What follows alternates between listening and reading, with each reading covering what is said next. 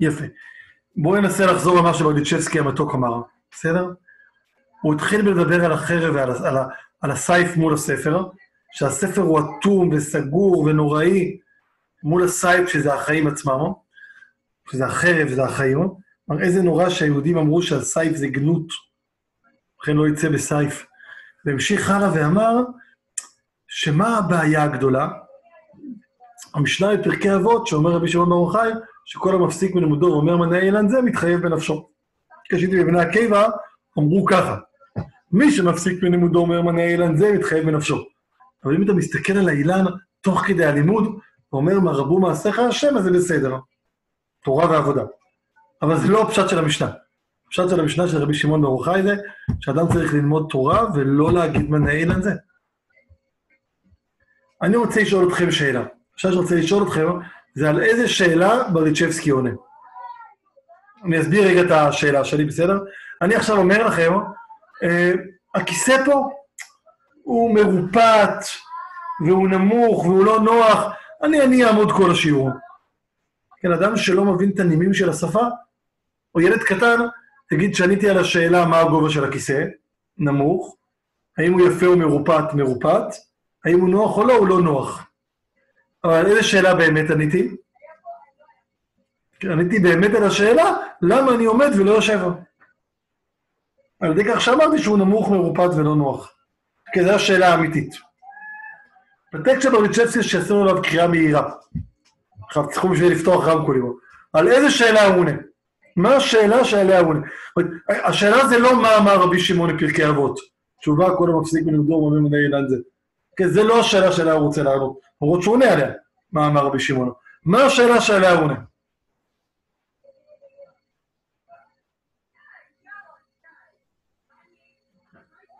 שהוא רוצה להגיד?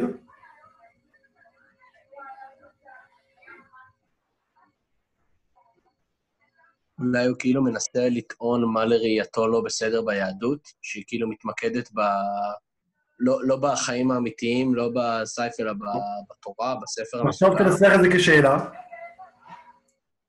מה הבעיה ביהדות? למה הוא לא דתי? על זה הוא עונה. אה, תתעלמו מכל שאר המילים שם. על זה הוא עונה. כן? ההנגדה שהוא עושה היא הנגדה מרתקת. בין הספר לבין הטבע. והוא כציוני עושה שינוי ערכים, משנה את הערכים. לא עוד להאמין בספר, אלא לצאת אל הטבע. לא עוד, המתמיד של ביאליק הוא לבן, למה הוא לבן? כי הוא מגיע לבית המדרש לפני הזריחה, ויוצא אחרי צאת הכוכבים, אחרי תיקון חצות. אז הוא אף פעם לא משתזף, המתמיד של ביאליק. כן, הוא אף פעם לא רואה שמש, לא רואה טבע. ההנגדה פה היא בין הטבע לבין הספר. בין בית המדרש לבין השדה. ומבחינתו להיות ציוני זה לא לעלות לארץ או לא לעלות לארץ, אלא זה יצא מבית המדרש של הטבע, זה ההנגדה שלו. אוקיי. מה מעניין בטקסט, ולא רק בטקסט הזה, כל הטקסטים שאני מכיר של הציונות, כן? הוא לא אומר שאין אלוהים. זה לא, זה לא השיח. ההנגדה היא לא אתאיזם מול תאיזם. יש אלוהים, אין אלוהים. זה לא השיח. אתם מכירים את הביטוי אה, איש קש? אנשים מתווכחים עם מישהו אחר, כשמתווכחים עם מישהו אחר, מה שהם עושים זה, הם בונים איש קש שמתווכחים מולו, ולא באמת, כן, האיש השמאל, הימין, בונה איזשהו איש קש של שמאלן עוכר ישראל, אומר איזה נורא זה. אבל אם הוא יפגוש איש שמאל קונקרטי, זה בכלל לא איש קש הזה, כן? סתם בנה דמות שלה הוא יכול לרדת. כן, בואו... כן? אז מה האיש קש שנגדו בוליצ'בסקי נלחמו? כן? השולחן ערוך, בעצם. לא רק הוא. מוטי בוליצ'בסקי כדוגמה, גם ברנדר, גם אחרים. כן, זו אגדה שהיא מעניינת. כשאנחנו עוסקים בדתי חילוני פה, כן, השאלה אם יש או אין אלוהים היא, לא, היא בכלל לא שאלה, היא, היא, היא השאלה... אתם איתי? כן, אה, פתאום היה שורה שני. כולם כפו לי. השאלה אם יש או אין אלוהים, לא, זה לא הציר שבו הוא עוסק.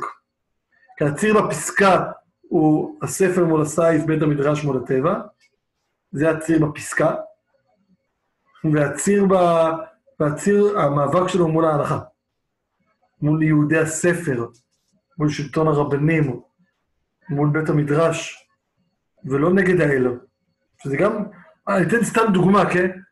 אה, השבת קראתי בפעם ראשונה בחיי את מאמר תיאולוגי מדיני של שפינוזה. התחלתי וסיימתי, לקחתי לעצמי כאתגר. מקבלת שבת עד מוצאי שבת, לקח לי הרבה זמן לקרוא את זה יחסית, כי זה ספר לא קל לקריאה. אוקיי, הגעתי למסקנה שצריך, בעקבות איזו הערה של ירון שלזינגר אליי בפייסבוק, אמרתי, צריך לקרוא ולא לצטט מוויקיפדיה. יפה. אז מאמר תיאולוגי מדיני של שפינוזה, הפרק הראשון, עוסק בביקורת המקרא. בכך שהוא מוכיח מתוך הפסוקים שהתורה לא אמיתית.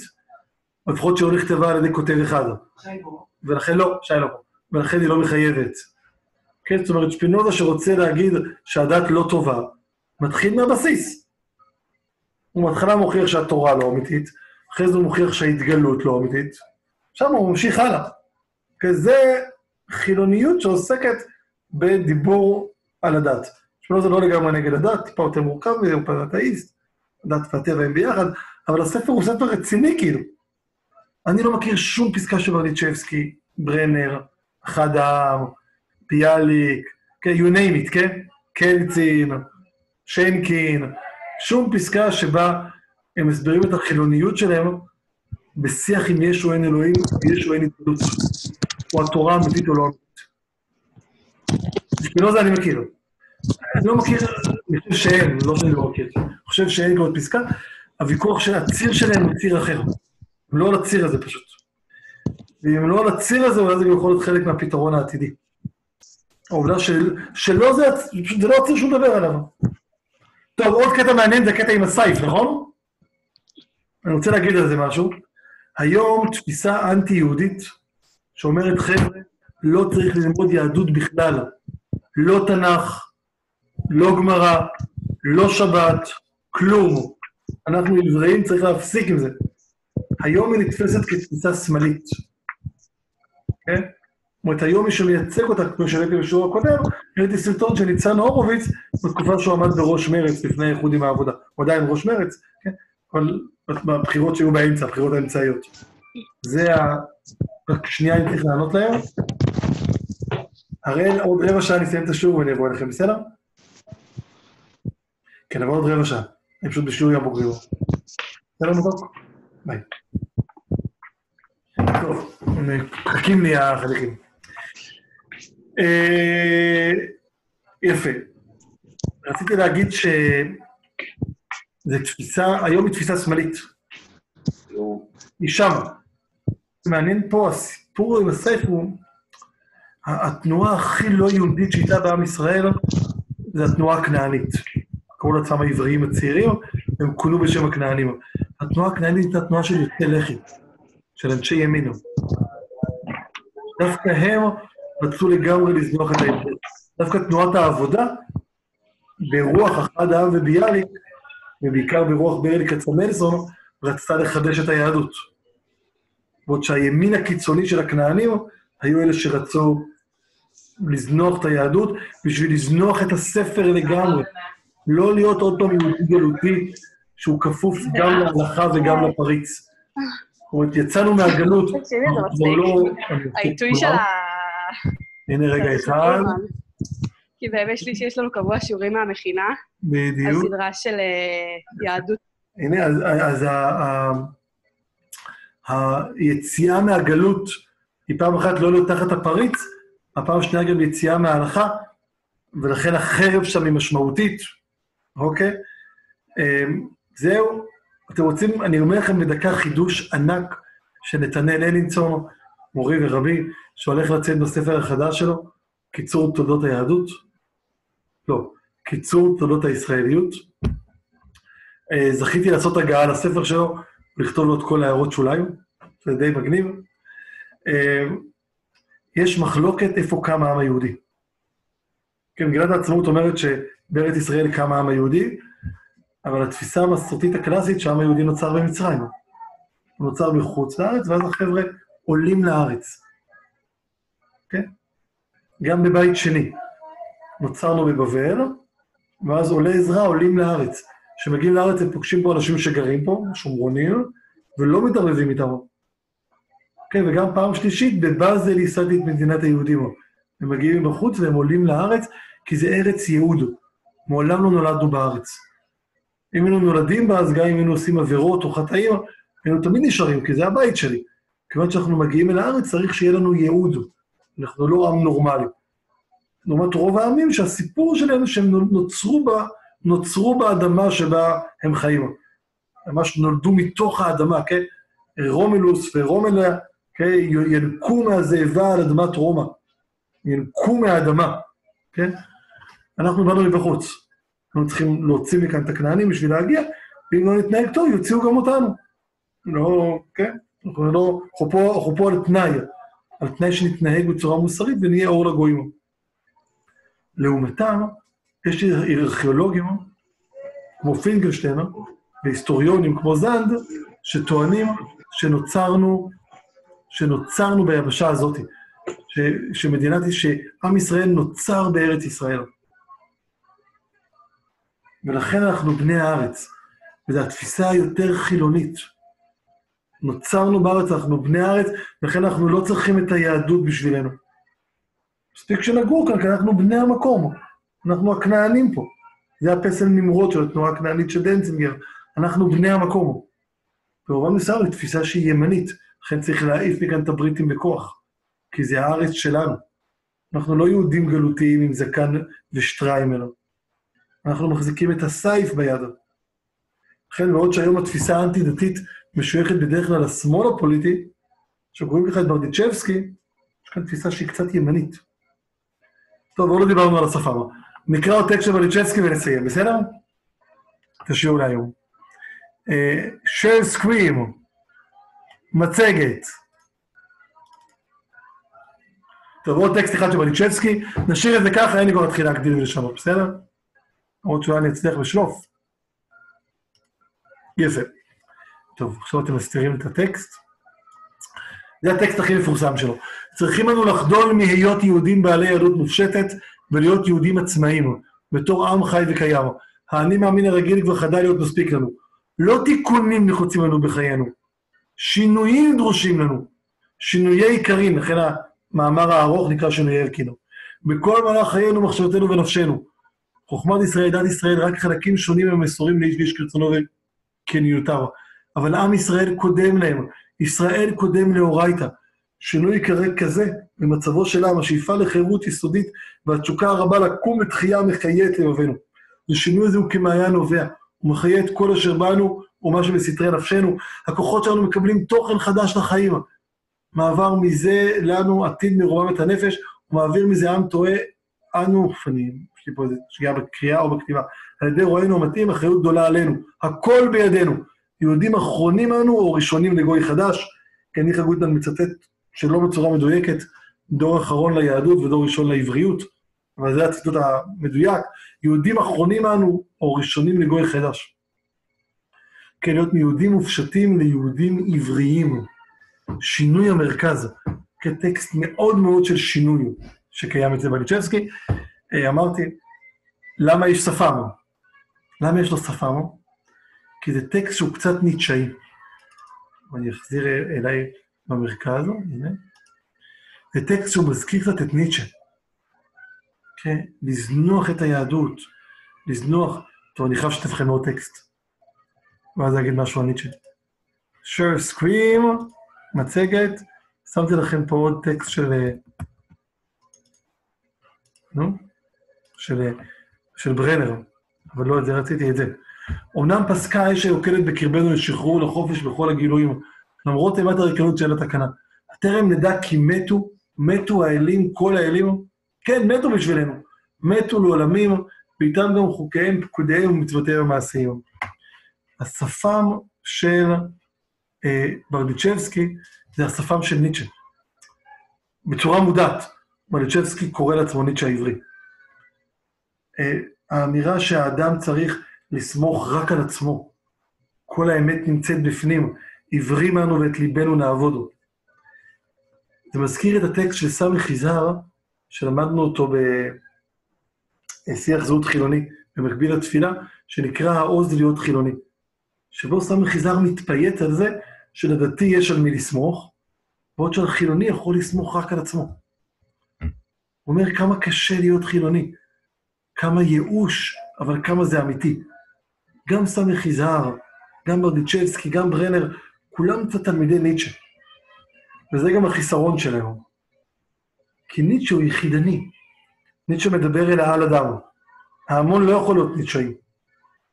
ניטשה הוא לא פוליטי. אבל בסוף, העל אדם חי מחוץ לחוק ומחוץ לפוליטיקה. כן, העל אדם לא מנסה לשנות את היהדות, הוא פשוט זונח אותה. בעוד שהראש עיר בכפר, אצל ניטשה, מנסה להסביר לאנשים, תמשיכו להגיע ביום ראשון לכנסייה על מנת שיהיה חברה מתוקנת. רק שזרטוסטרה לא רוצה לשמוע אותם, כי כל האלים מתו, ואם זה לא האמת, אז אסור. חלק מההבדלים בין אחד העם לבין אה, ברדיצ'בסקי, זה קצת בהקשר הזה, שברדיצ'בסקי כסופר וגם ברנר מרשים לעצמם להיות יחידנים. אבל אחד העם מראש רואה את עצמו קצת כמלך או כנשיא. כן, הוא היה ראש חובבי ציון, הוא, הוא דמות פוליטית. ובתור דמות פוליטית הוא לא יכול, כן, זה, זה דרך ליחידים ולא לרבים. ובתוך הוויכוח הזה, אחד העם מוליג'בסקי, צריך לדעת, הדרך של מוליג'בסקי היא לא ממש לרבים. כן, ניטשה מעולם לא רצה שכולם יהיו כופרים. הוא רצה שהעל אדם יהיה כופר. כל מרדטוסטרה לא מכוון לכולם. רוב האנשים, יש בהם מימד בורגני. טוב, יפה. אה, לא התקדמנו הרבה היום, גם היה יותר מבולגן, גם הגעתי אליו פחות מוכן אה, בגלל החניכים שלי, שקצת... אה, אני אה, התכוונתי להגיע לפני, להכין את כל המצגת. אני רוצה להגיד בקצרה מה יהיה בשיעור הבא, ביום שלישי הבא, יהיה מסודר עם מצגת פיקס, לא צריך לדאוג. יהיה בו עוד שתי תפיסות איך לסתור את הסתירה, ואולי נמצא טיפה יותר לנסות להבין את ההבדל בין אחד העם לבין התפיסה המסורתית. עוד תפיסה אחת זה ידי יהדות כלאום, לא יהדות כתרבות של אחד העמות. להגיד שהסתירה נעלמת ברגע שמדברים על יהדות כלאום. ברגע שהיהדות היא לא דת ולא תרבות אלא היא לאום, אז אין סתירה. אחרי שהיהדות היא הלאום שלי, כל אחד יכול לבחור מהתרבות שלו, מהדת שלו. ברדיצ'בסקי תהיה אחד העם, הכל בסדר, תהיה חלק מהלאום היהודי. זה גישה אחת, תפיסה אחת. אני אציג אותה בשם הרצל, אבל לדעתי היא קיימת באחד העם, אם קוראים אותו נכון. ותפיסה אחרונה שאומרת שהסתירה היא אמיתית, והיא סתירה פורה. זאת אומרת, מהעובדה שאני חצוי, אני גם דתי וגם חילוני, אני גם יהודי וגם ישראלי, אני גם ציוני ואני גם מסורתי, גם מהפכני, זו סתירה פנימית שהיא פורה, שממנה נכתבים שירים, שממנה נוצרים, אה, נוצרת תנועה, וכשיש תנועה, אז נוצרים חיים בעולם. כן, זה שתי התפיסות שאני אנסה להציג. אני אציג את זה מתוך השירים המוקדמים של ביאליק, וקצת שירים של אמיר גלבור. אולי גם יהודה עמיחי. תפיסה ש... ש... ש... שאומרת, טיקטין, למה אתה מנסה לפתור את הבעיה? יש בעיה? נכון, יש בעיה. קדימה. תגיד לה ברוך הבא. ברוך הבא לבעיה. כאילו, למה אתה מנסה למצוא פתרונות?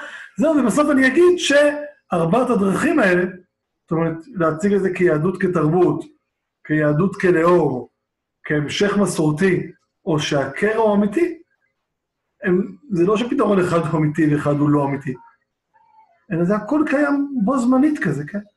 זאת אומרת, יש פה גם, זה המסורת שלי ואני לא רוצה לזנוח אותה, וגם זה יהדות כתרבות, למרות שלפעמים דווקא בא לי לחדש ולהגיד אני כבר לא דתי ולכן מותר לי, וגם זה הלאום שלי, וגם נכון שיש פה קצת קרע, אבל הקרע הזה אני, הוא פורה אותי, הוא מפרה אותי.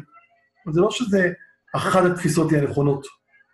בסוף זה הדרך שלי, איך אני מתייחס לעובדה שאני עדיין קורא לעצמי יהודי, למרות שאני לא חי את כל השולחן ערוך.